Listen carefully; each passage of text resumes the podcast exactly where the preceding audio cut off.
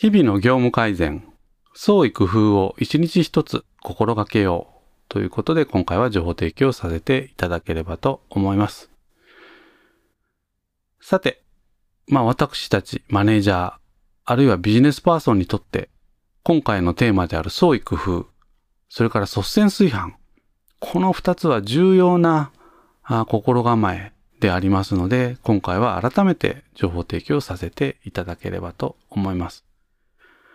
まず最初に今申し上げた率先炊飯並びに創意工夫、この二つの言葉の定義をしてから内容に入っていければと思います。率先炊飯とは、率先して行動し、他者の模範となるというのがこの率先炊飯という言葉で表されています。一方で、創意工夫。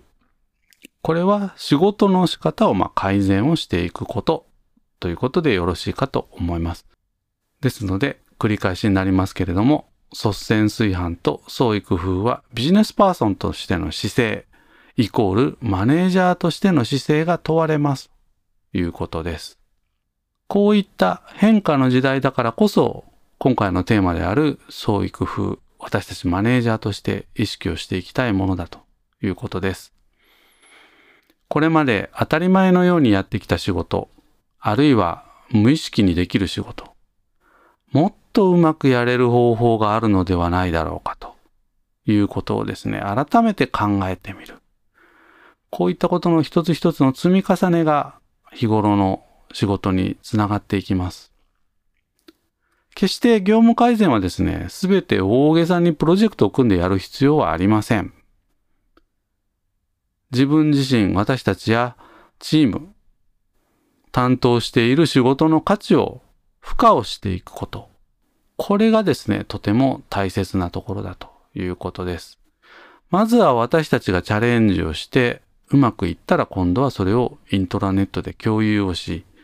社内でグッドプラクティスとしてうまく活用していく。こういった業務改善はちょっとしたことの積み重ねだということです。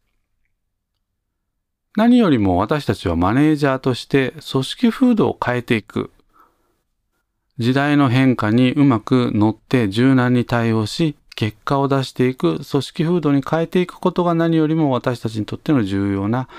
期待役割の一つでありますので、ぜひ創意工夫、